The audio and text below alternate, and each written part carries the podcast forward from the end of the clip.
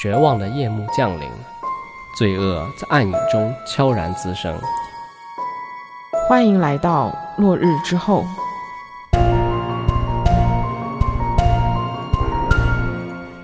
Hello，大家好，我是根浩乙，我是金龙鱼，很开心我们的订阅破一千了，谢谢大家的支持。对，谢谢大家支持。我们的节目照常都会在周二进行更新，如果大家喜欢的话，还请继续订阅、点赞、评论支持我们，谢谢大家。对，欢迎大家订阅。如果大家觉得我们节目好的话，也欢迎分享给身边的朋友。是的，今天呢又是我来给大家讲案子。对，因为我照理应该是我来了，但是因为我那个最近感冒了，就是这个天气变化有点突然，然后大家也要注意自己的健康，不要着凉感冒。是的，夏秋之交了，早晚温差大，要注意身体。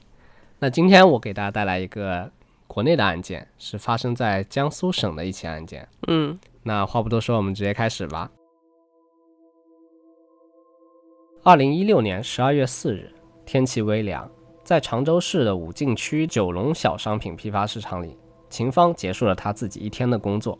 他从自己的小商品批发店里走了出来。他虽然感觉到疲惫，但是看到店铺经营的很好，整个货品呢都摆放的很整齐，他心里还是非常开心和满足的。他下班之后呢，就立马的回到家。孩子们听到开门声，也跑向了他，很开心，叫着妈妈回来了。秦芳看到他们也是面面露微笑啊，就是弯下腰抱起了他们。而另一边呢，丈夫正在为他们的晚餐哎忙碌着。今晚上是四菜一汤，非常丰盛，一家人围坐在一起，其乐融融。那晚饭过后呢，今天是轮到丈夫带着孩子去浴室洗澡。十二月的天气，夜间温度只有七度，出去澡堂洗个暖暖的澡，顺带搓一下泥，还是比较舒适和惬意的。那大约一个多小时之后呢，王强搓完澡回到家中。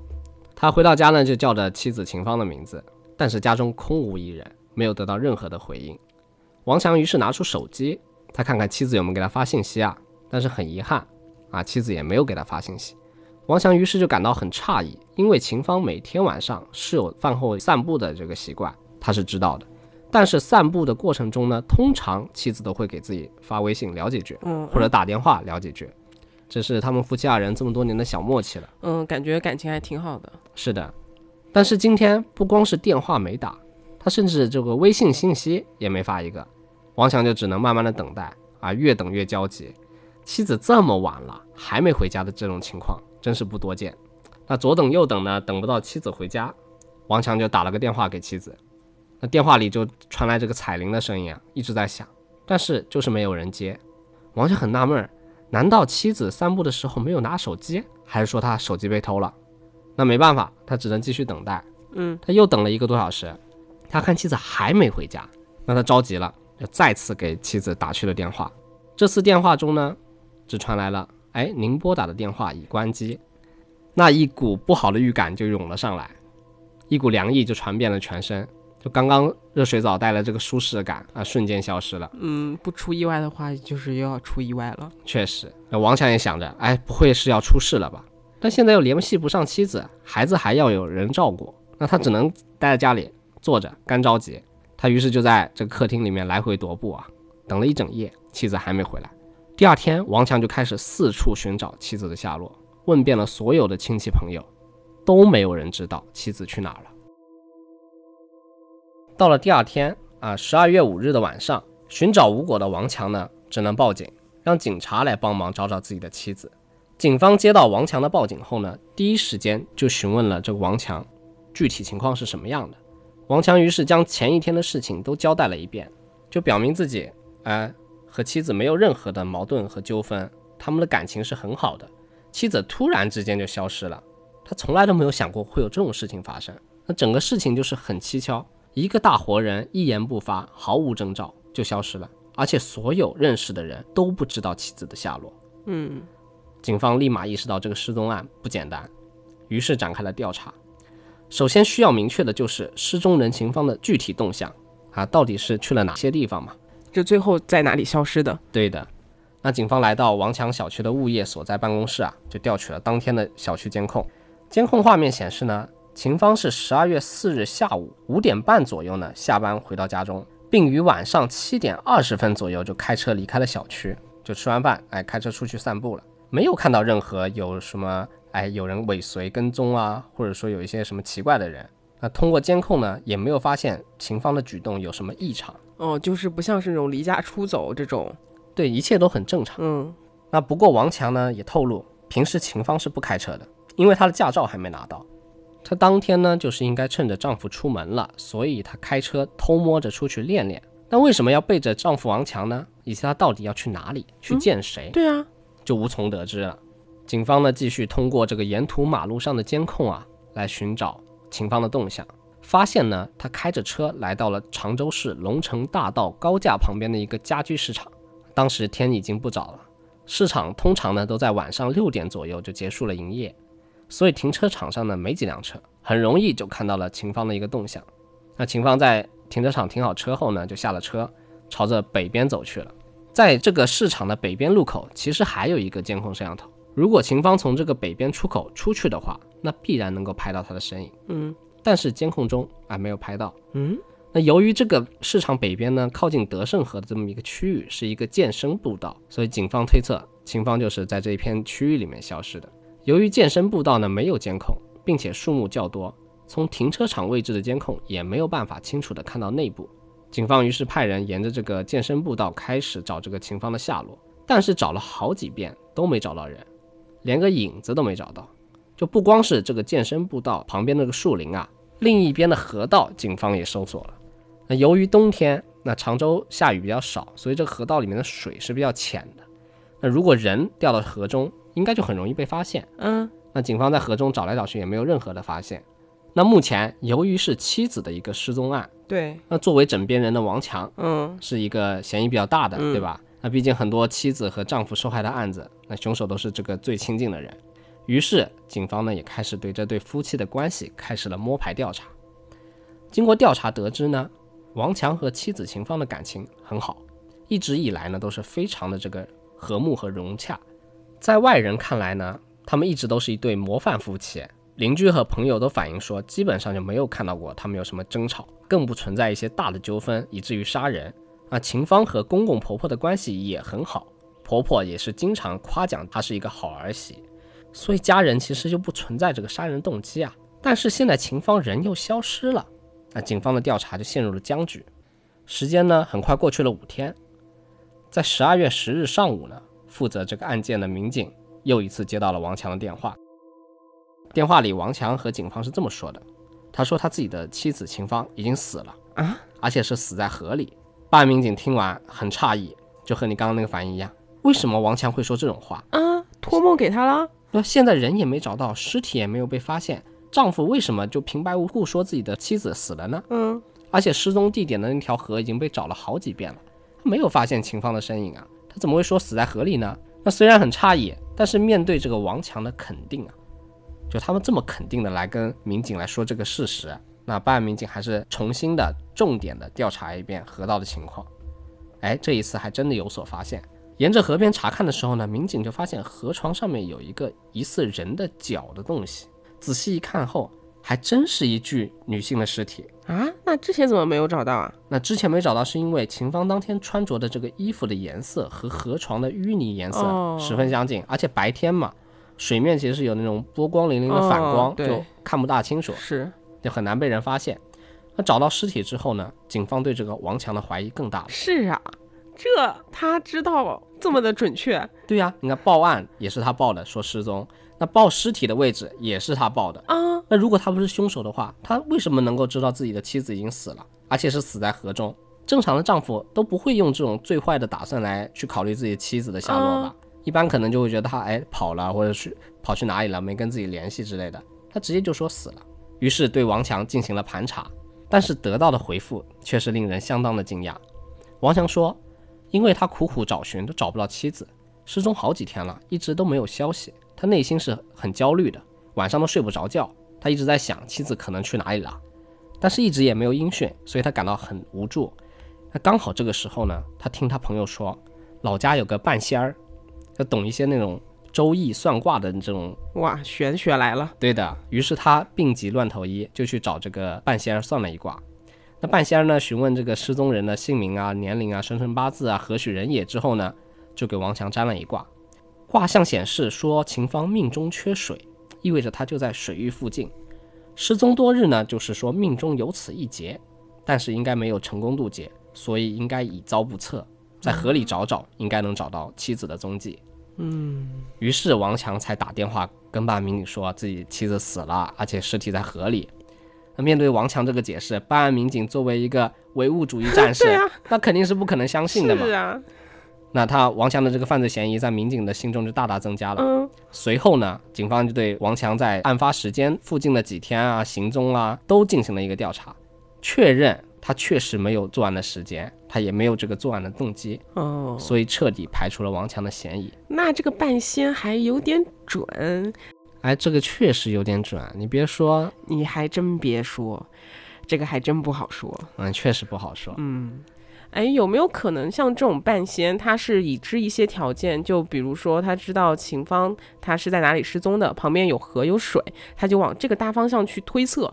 如果推中的话，那就是觉得他准；那推不中也有可能，就人家觉得也没什么问题。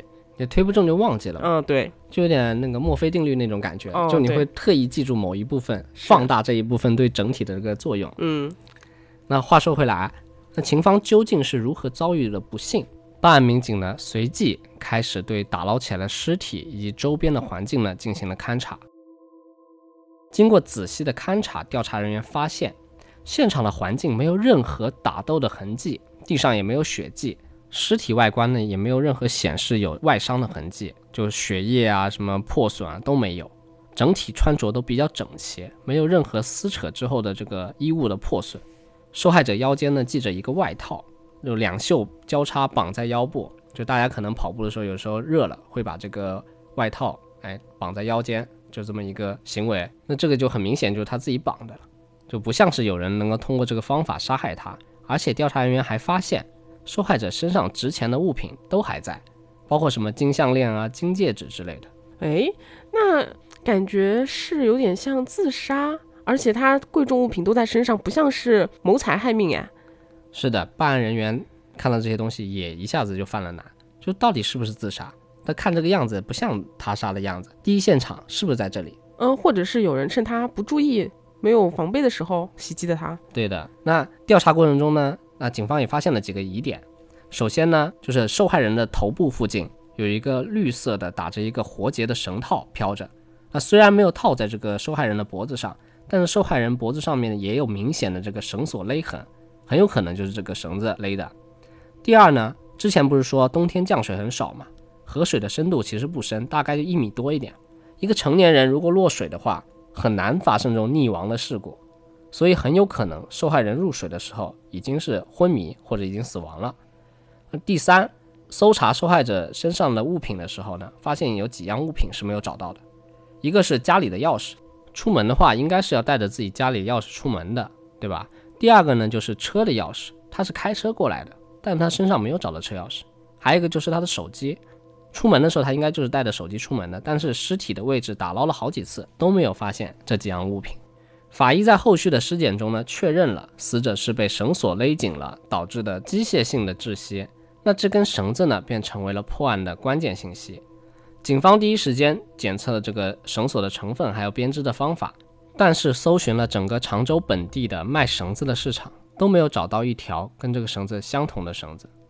警方也检测了绳子上的生物痕迹，但由于浸泡的时间较长，已经是提取不到任何皮肤残留或者指纹之类的信息。那面对现有的信息呢，一部分办案人员就认为是自杀，因为那个绿色的绳套是带着活结的，很像是用来自杀的绳子，自己套到头上，然后勒死自己。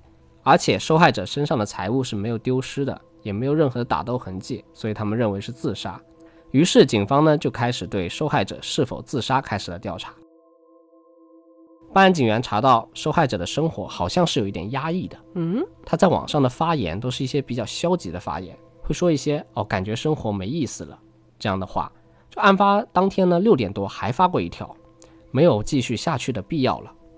好奇怪啊，感觉他不是家庭挺幸福的吗？对啊，就从这些流露着失望和消极的这种话来说看呢，受害人的确存在一个自杀的倾向，并且办案人员还看了秦芳的一个记事本，这本子是就是那种女生记录自己心情的本子，不是那种写的密密麻麻的，而是那种一页就写一两句话的那种，哦，然后发表感慨、感慨人生、抒发情绪的这么一个本子。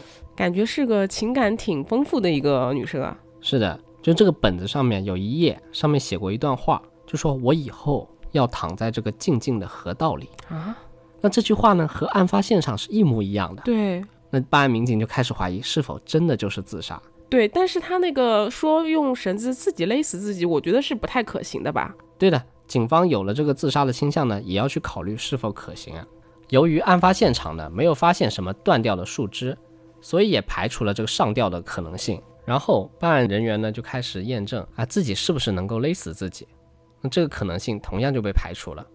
实验发现，人只要进入一个无意识的状态的时候呢，手上这个劲儿啊就会消失，这绳索也会松开，松开后呢，人就可以开始呼吸了。所以人是没有办法自己勒死自己的。对呀，当然，这个是专业人士做的一个模拟实验，大家不要去啊轻易的模仿验证。对，那除了论证自己是否能够勒死自己之外呢，办案人员也从法医处得知了这个尸体的手部没有这种紧握绳索然后拉动绳索的痕迹，所以基本上就排除了这个自杀的可能性。那既不能上吊，也不能勒死自己，对吧？那就不可能自杀。那如果是他杀呢？凶手又是谁呢？丈夫王强也调查过了，当日的行踪完全没有作案的一个时间。嗯，警方就想着从秦芳的社会关系着手开始进行调查。那开头的时候有聊过，秦芳是一个小商品批发市场的一个店铺的店主。那办案民警呢就来到了这个九龙小商品批发市场，向周围的店主呢进行一个调查。调查得知，在市场里呢，秦芳的人缘很好，她总是微笑着迎接前来的顾客，无论是熟客还是新面孔，都能感受到她的热情和亲切。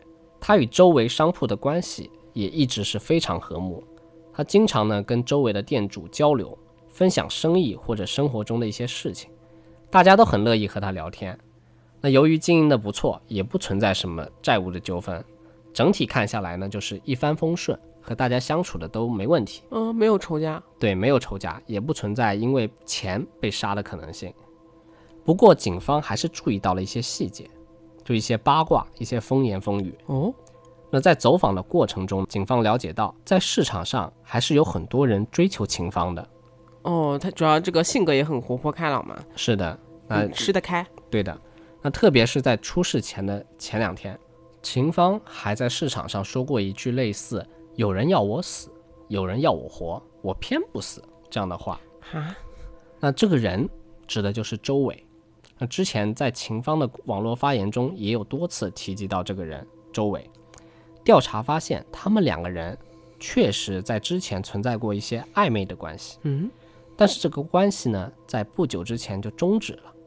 那好像是秦芳提出来的，就主动终止了这个不太好的关系。哦，所以他在那个网络留言板上说什么啊，不能再继续下去了这种话。对的，哦，那周伟是否就是凶手呢？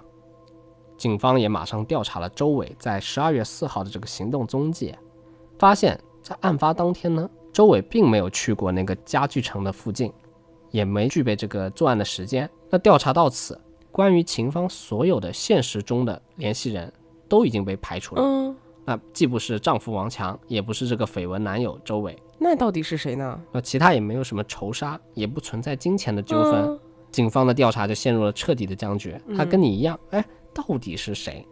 为了破案呢，警方只能重新回到这个案发现场，找找看有没有别的有用的线索。那经过警方这个观察，他们发现，在河对岸有一个超市的门口上面装着一个监控摄像头。那这个摄像头的方向呢，正对着这个案发的这块地方，刚好能够拍到人行步道的一侧。但是由于很多树，对的，很多绿化的树木，而且夜间的这个拍摄条件也比较差，光线很差嘛。那尽管有一点点路灯，但这种一般都是健身步道，就是那种隔着好几米才有一个路灯嘛，就不可能是灯火通明，所以拍的确实不是很清楚，只能够隐约的看见一些人的身影，具体的样貌是拍的不是特别清晰的。那警方通过这个监控发现呢，在当天晚上七点四十五分左右呢，有一个人影在人行步道上面散步，很快就走出了监控的范围。警方猜测这个人很有可能就是受害者秦芳。那因为视频画面其实不够清晰嘛，只能通过这个身形以及停车之后走过来的时间大致推算，这个人就是秦芳。秦芳从画面的右侧走向左侧，然后走出了画面。之后呢，就一直没有别人在这个监控摄像头前面走过了。那因为毕竟是十二月四日嘛，天气还是蛮冷的。那距离天黑其实已经过了三个小时了。那这个时间点，人行步道上面确实也不会有什么人来散步了，很少有人来。那直到晚上八点二十四分，有一个陌生的可疑人影在这个监控画面中出现了。他从这个走路姿势上看呢，这个人应该是一名男性。他从监控画面的左侧进入画面，然后由步道走向了河边的草丛，又从草丛返回了步道，然后掉头转身，又从画面的左边离开了。就刚刚秦芳是从右面进入的，然后这个人现在是从左面进入的，啊，我们可以注意一下这个关系。那大约二十分钟之后呢，这个可疑的身影再一次进入了监控画面中，从步道走向了河边的草丛。然后从右侧离开了监控的范围，办案民警呢也不知道这个人去了哪里。但是过了一会儿，通过这个监控，他们发现河面上出现了一道一道的那个水波涟漪，就从可疑的身影方向推过来的。很明显，这个人应该是往水里面扔了什么东西。那在九点二十二分的时候呢，水面上又出现了几道交叠在一起的水波。警方猜测，第一次扔的可能就是受害者的尸体。而第二次扔的是警方没有找到的那些手机和钥匙之类的。于是警方通过这个计算分析啊，确定了第二次可能丢弃钥匙和手机的区域，并开始进行了打捞。由于河底这个淤泥是比较厚的、比较多的，警方就来回拖拽打捞了好几天，才在三个不同的位置找到了钥匙和手机。找到这些物品也意味着监控画面中的这个可疑男性是有很大的作案嫌疑的。那这个人是谁？他为什么又要杀害秦芳呢？警方于是继续调查。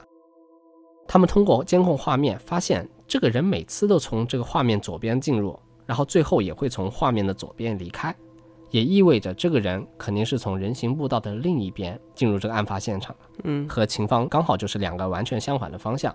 于是警方呢就调取了嫌疑人进入人行步道口子附近的一个监控录像。但是这个监控录像呢，是被树叶挡住了大部分的画面，他只能判断有人经过，而且这个判断只能从树叶这个缝隙中勉强判断，因为如果画面闪了一下，就证明哎有一个人经过了。那对比了一下案发的时间，好在当天人也比较少呢，警方很快就确定了嫌疑人走进步道的时间，于是顺着这个时间点查看了附近区域的几个监控摄像头。一名骑着电动车的男子呢，很快进入了警方的视线。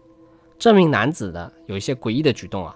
他在前往案发地的路上，本来就是好好的在非机动车道上开的，但是路过一个路口的时候，特意拐到了人行步道上面。嗯，他特意骑上了这个人人行道，有意避开了路口的监控，然后消失在了这个案发现场附近。因为他没有从下一个路口开出，因为开出的话，你下一个路口的监控是看得到的。嗯。那直到第二天早上的六点多，这名男子才重新出现了在这个监控视频中，离开了现场。这意味着他在案发现场附近，就在这个监控视野很差的人行步道附近逗留了一长段时间，那整整停留了一晚上。嗯，你说大冬天的，一个人在户外的河边待了一晚上才离开，相当反常。如果你是夏天，可能是纳凉、乘凉，跑过去钓鱼，什么都有可能。对，但也不会一，不管什么天气都不会一个晚上吧。就反正比较奇怪，警方呢就对他进行了追踪啊，顺着这个监控画面一路找到了他住的小区，很快掌握了这个男子的基本信息。这个人叫李勇，江西人，已婚，在常州呢是做小本生意，但是警方调查下来呢，发现他近期的一个经济状况不是很好，他欠了很多银行的贷款，并且都不还，银行都已经准备去法院起诉他了。就看来这个人是有一些缺钱的，就可能这就是他的动机。哎，但是那身上的值钱物品不是没有被拿走吗？对的，不确定，但只能说他现在目前有问题的是这个比较缺钱的一个财务状况。嗯，那警方就继续调查嘛，因为当天这个监控是不清晰的，就不能完全认定这个监控里的人和后面骑电瓶车的人是同一个人。嗯，于是警方呢就请了一位吉林省的刑侦专家董艳珍。他来帮忙确定这个嫌犯的身份，因为他个人呢是对人的足迹和步伐有相当深的研究，可以通过一个人的走路姿势来判断两个或者多个录像中的身影是否是同一个人。哇，好强啊，感觉。对的，就是我们公安系统里面其实有很多这样的专业人才。嗯在他进行认真比对过后呢，董警官确认，当时在案发现场的这个身影呢，就是李勇。警方于是决定将这个李勇带回警局调查。李勇面对警方呢，一开始还装作无辜，大声问：“为什么抓我啊，嫌犯的雇佣套路。？”对啊，就说啊，你凭什么抓我啊？为什么我又没犯罪，是吧？对，那警方也没解释，啊，就说，哎，没什么，我们只想请你回去协助一下调查，哎，不是抓你坐牢的。那在去警局的路上呢，警方还特意设计了一下，专门从案发现场附近开车经过，哦，去看看李勇有什么反应。在经过的途中呢，李勇的眼睛就不由自主地看向那个人行步道，这个细节也被细心的办案警员看在了心里。那到了警局之后，警方就根据这个切入点开始讯问李勇：“哎，为什么刚刚你一直在看这个人行步道啊？十二月四日，你在河边做了什么事儿？老实交代。”李勇就说：“啊，他没干什么，他只是去了这个地方，确实去了。他说他随便逛逛，然后看到那边有菜，就偷了一小把菜回去。对，他说虽然这个行为不是很光彩吧，但是也没有做其他任何伤天害理的事情。警方听完呢，不动声色，就让他一直说，继续演。对，继续演。那很快，他发现自己刚刚说那些谎话呢，都是前言不搭后语，就没办法自圆其说，也经不起推敲嘛。李勇坐在椅子上呢，双手紧握，指甲都深深刺进了掌心，额头呢也渗出了那些汗珠，面色苍白，嘴唇微微颤抖。他最终还是破防了，没办法顶住这个如此强大的心理压力，他于是开始嚎啕大哭，但是却没有流什么眼泪。他应该只是想卖惨求情，他就想向警方示弱嘛。那他开始交代整个杀害秦芳的一个作案经过。他说他之所以会这样，只是一时的冲动，神志不清了，才犯下了这个滔天罪行。李勇说，他在二零零零年的时候呢，就只身来到了常州开始打拼，从一开始的什么都不懂，给人打零工开始，然后后来慢慢创业做生意，自身的这个经济条件也伴随着他的努力，开始慢慢的变好了。他也有了自己的家庭，买了房子，娶妻生子。但是由于从小呢家境一般，他就很想给家人一个更好的物质的生活。嗯，眼瞅着孩子也慢慢长大了，需要更大的房子，于是他就贷款置换了一套更大的房子。为了应对这个还款的压力呢，同时也想提升一下生活水平，李勇就想着扩张一下自己的生意，啊，不能再像从前一样，东搞一点西搞一点的，这个不成气候的生意做起来不足以满足他这个愿望。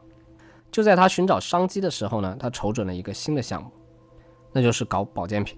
他认为保健品是一个暴利行业，而且保健品的客户范围非常之广，上到中老年，下到青少年，男女老少都有对应的需求。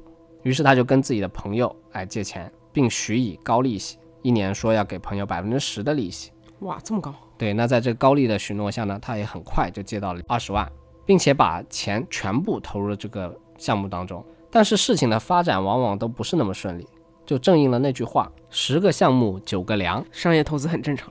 对的，那这个保健品的生意呢，也是很难打开门路啊，生意一直就是这个半死不活的样子。时间逐渐过去了，这个生意赚不到钱，但是答应给亲朋好友这个利息呢，该偿还了。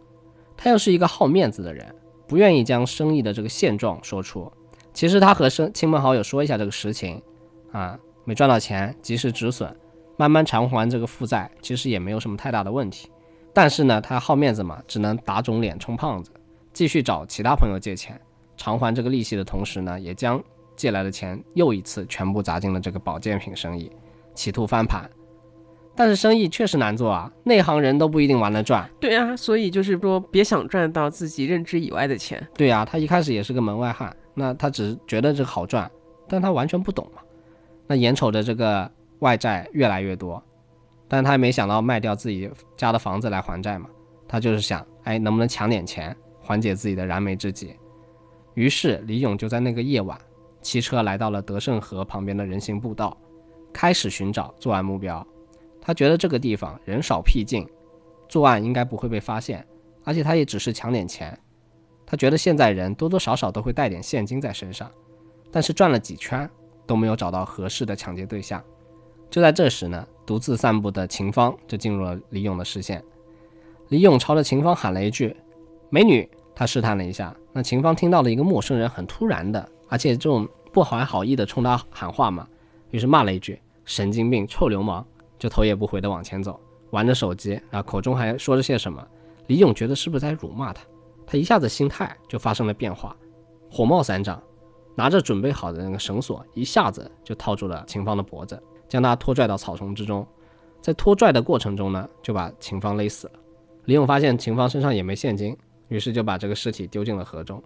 那我查资料查到这里的时候，我觉得这个人他只是为了自己开脱，说是因为被激怒了才动的手。对，我也觉得他，我估计就是不断的进行自我的心理暗示，说秦芳先动的手，他先骂的我，我才上去抢劫的。对，一般性都是会先泼脏水给受害者的。对的，然后用此来减少良心的惩罚，也可以弱化自己的主观恶意嘛。嗯，对吧？用来减刑。那警方问他，你既然这么缺钱？为什么不拿这个金项链、金戒指呢？李勇说：“因为这些东西啊，要变卖了才能变钱。那卖的过程又会留下证据。哎，怎么说呢？他真的是在作案之前是有深思熟虑的，包括他专门选在这个没有监控探头的那个行道里。对的，就他已经被这个债务逼疯了，嗯，他只能想这种办法。然后他说，他就只奔着现金去的，没有想到杀人什么的。到现在他都不知道受害的人是谁，穿了什么衣服他都不记得。哎，就这样是。”夺走了一个这与自己素不相识的一个人的生命。对的，那李勇后来有交代了，把什么钥匙丢进河这种事实，就坐实了这件事是他做的。那查清整件案件之后呢，常州市中级人民法院呢也对此进行了审理，并判处李勇死刑，缓期两年执行。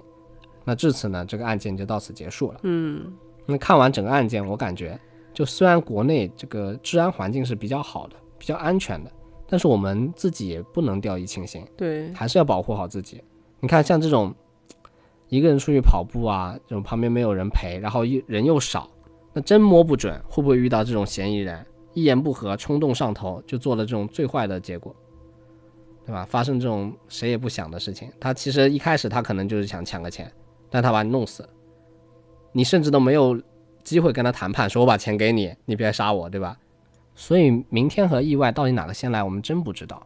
然后我想强调一点，我们现在其实没有在说受害者有有罪论，只是想说大家要保护好自己。就还有就是，我觉得我们可能在现实生活中或者说投资过程中，真的不能加太多的杠杆。你举债做投资，在还是自己不熟悉的领域、认知外的钱，你还进行梭哈，那最终失败的时候就跌入深渊，身败名裂，没有办法起来了。